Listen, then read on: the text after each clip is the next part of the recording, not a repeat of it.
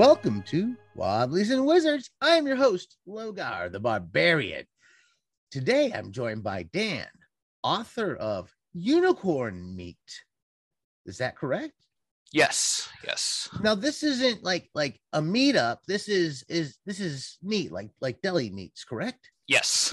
Oh, so so when I hear unicorn meat, I have these visions in my head of going to the butcher's shop where they keep like the little crab cakes and stuff like that, and seeing these little like unicorn horns, and then like a, an optional slab of uh, of meat. So so who's eating the unicorns? Oh well, the the way it's set up, players will either be investigating or escaping from the last unicorn farm in the world. That's been, it, it's been set up in secret because unicorn meat is, of course, incredibly rare, incredibly difficult to farm. So it is very, very, very expensive. And uh, whoever is running this place has uh, has found a market far above your pay grade. Oh, no. And and then bad things predictably happen. so so is this like, um, like, Like the A L F, we have to go in and like save the unicorns? Actually, it's the f- you could do that. The framework as it stands is if you're like inserting it into a pre-existing campaign, or if you're doing the outside in, the setup is essentially, hey, the, the quest giver N P C knows all the, the player characters and is calling in a favor that uh, all the players owe them. And so from outside in, it's, hey, we just, or rather I just got new information on a cold case that's been shut for five years. I need you to investigate this because I don't think that I can do it officially. And so then you tromp off into the swamps and you find the farm and so on and so forth. But then if you are doing the inside out version, you're playing as uh, the the gangs of feral children that inhabit the farm and uh, are trying to find a way to escape. Oh, so how did the kids get in the farm? Um, most of them are either like kidnapped, or there are like implications that the broader society that this takes place in do like indenture contracts and stuff like that. There's an office that you can go to, and there are like pamphlets on the desk, and they're like really corny. Oh yeah, sign your child up for a three-month summer uh, indenture with Sunny Smiles Unicorn Farm. Now this this one has a you uh, even on the uh the, what I'm looking at is uh what's the press kit? There's a content warning even on that over this because of some yes. of that. From go, I wanted to be very clear. This is a huge content warning for basically everything that goes into this adventure. So I just slap it on everything. Does not hurt to be too careful. Yeah. Now, where is this going to be available out when this comes out, and what what's the format it's going to come out in and everything else? Like, I'm curious to know a little bit more about the actual book that you're putting out. The the physical book itself is going to go out through Exalted Funeral. Uh, it is one hundred four pages. It's five and a half by eight and a half. If you buy it through Exalted Funeral, you get the, the P D F version as well. And then if you want P D F only, it's going to be up on uh, DriveThru and Itch. Excellent. All versions are going to come with uh, map printouts. I got Gus of uh, All Dead Generations to uh, do the maps, and the the one I'm very excited for is the map of the farm is a coloring page. That's excellent. A coloring page. Yeah, my, my my description to Gus was I I sketched out like where everything was supposed to be, and then it was, okay, make this like it's the back of a paper placemat at the worst diner in the world. I have fun coloring on those while I'm waiting for my, my unicorn burgers to be served. Some of the uh, the stuff you have here about it, it talks about the different factions in there, because one hundred five pages, that's that's that's a decent sized book. There's got to be a lot in there, it sounds like. Could you tell me a little more besides the farm and all that? I'm curious. Yeah, yeah. So uh, the setup is you you have, counting on my fingers, four main areas. There's there's the farm itself, uh, which is kind of your base of operations. It is the village at the mouth of the dungeon. You have the swamp, which instead of going for like a point crawl or a hex crawl, the swamp is explored just by drawing cards from a normal fifty-two card deck, and those are your encounters. So I guess there's like a key in there, like fifty-two yes. different encounters in the farm itself. That that's for the the swamp encounters in the farm itself. Oh, so like the whole region out around is is is fleshed out as well, and then as yes. as the farm itself. And I'll, I'll I'll get to that after after the locations. So there's the the swamp.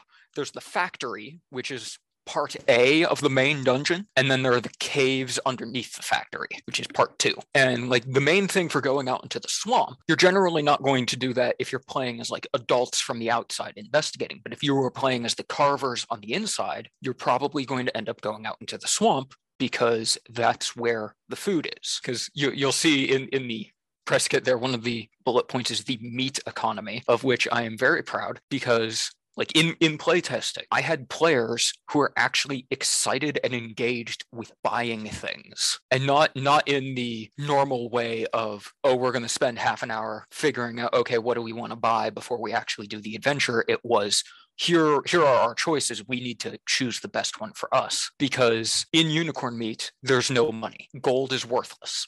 Uh, you, you can find some, and it's not going to do you anything. But food is very valuable. And food is mostly monopolized by one of the factions. And that faction has a market, and that faction will go, okay, bring us unicorn meat and parts, and we will trade you for food. That's kind of the basis of the whole bartering system. So you, you hunt a unicorn down in the swamp. You get the meat, you get the hide, you get the bones. Hide and bones are of differing quality and different values. And you can trade all of that for food. You can trade all of that for other items. You can use it to craft better weapons and armor for yourself. So you're constantly juggling, okay, we have X amount of meat. We have X hides. What can we make from this? What can we buy from this without going hungry? And uh, like the the meat itself is also the primary way of recharging spells and regaining health, because it is magical. It, it just kind of turns into the cycle where you need stuff in order to make, in order to get stuff, you have to go hunting. In order to survive the hunt, you need stuff. So the whole process is is is, is hunting unicorns yourself, and not necessarily like from the farm itself. The the way it is set up is, because I do love myself some industrial horror. The it is a factory farm. Oh, so it, it's no nice and open pastures like there were in the old days. Uh, it was basically send teams of carvers out into the swamp, have them either capture a live one or hunt one down, haul it back, and just deposit it in the factory. I'm curious about the no gold and the bartering that's going on with the unicorns themselves, and and I, I I'd like to know, is there a specific process or something laid out in the book to approach that and to do that? Uh yeah, there is a list of prices that, like, when you are on the farm, there are like two places you can go get items. You can go get them from the like the big market run by the uh, faction that controls the food. Mm-hmm. Or if you need like mundane supplies, you just go to the barn and you talk to the quartermasters there and you can get stuff. And both of those places are going to just have like a big sheet of prices painted out on the front on a big sign. And the the intent is that like it, it's not going to be hidden or anything. It's just going to be the uh, referee is going to tell players, you guys know how this works. You need to go out hunting. Good luck. So what can you tell us about some of the factions? The the factions, the, the situation on the farm is that eight months before the adventure starts, the overseers just vanished. In the middle of the night, they just all got up, walked out into the swamp, and were never seen again. So we have gone into a Lord of the Flies scenario. And the main factions, there are the butchers, who they're the ones who run things. They control the food supply. They used to be the factory floor workers, hence the name. And They're, they're the kind of violent thugs who uh, you're bound to uh, meet the wrong end of somebody's fist. You start causing trouble with them. Oh. They, they are the antagonist faction primarily. There's the church, which has secluded itself in this old rotting church on the farm grounds. And their entire thing is end of the world is coming. Uh, the time is nigh. We must immediately stop the unicorn hunts. We must overthrow the butchers, and vague things will happen after that. There's the Night Watch. They are the magic users, and their job is to keep the farm safe because there are monsters all in the swamp. And the Night Watch's job is to keep them away during the night when they are most active. Then there's just kind of everybody else who fills in the rest. And you have you have your three main factions, a fourth kind of in the form of the Big House, which is just kind of like the representative of most of the others. Because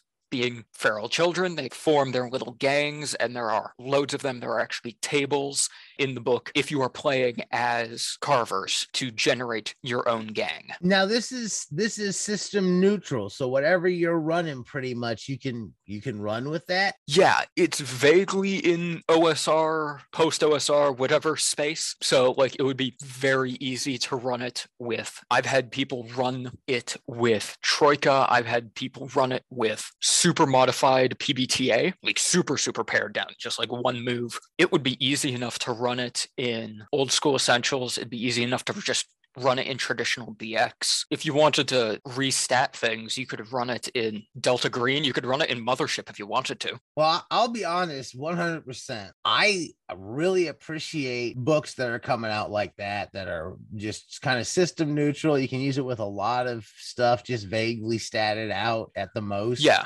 And yeah. If I can use it with whatever, it's easier to use for me and easier to bring at my table. So yeah, that's that's a, that's something I appreciate there. I like that. Yeah, like one of the reasons I, I fell in love with this corner of the scene was I was reading through blog posts years ago, and I was like, you mean you can just say a monster has armor class equal to chain?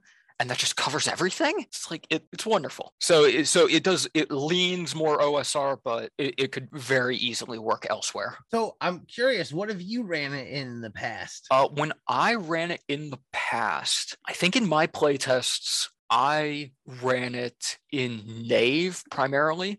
Uh, I do. I did actually one time very early on, just as like a, a concept test. I did run it in five E, but uh, never went any further with like supporting it that way.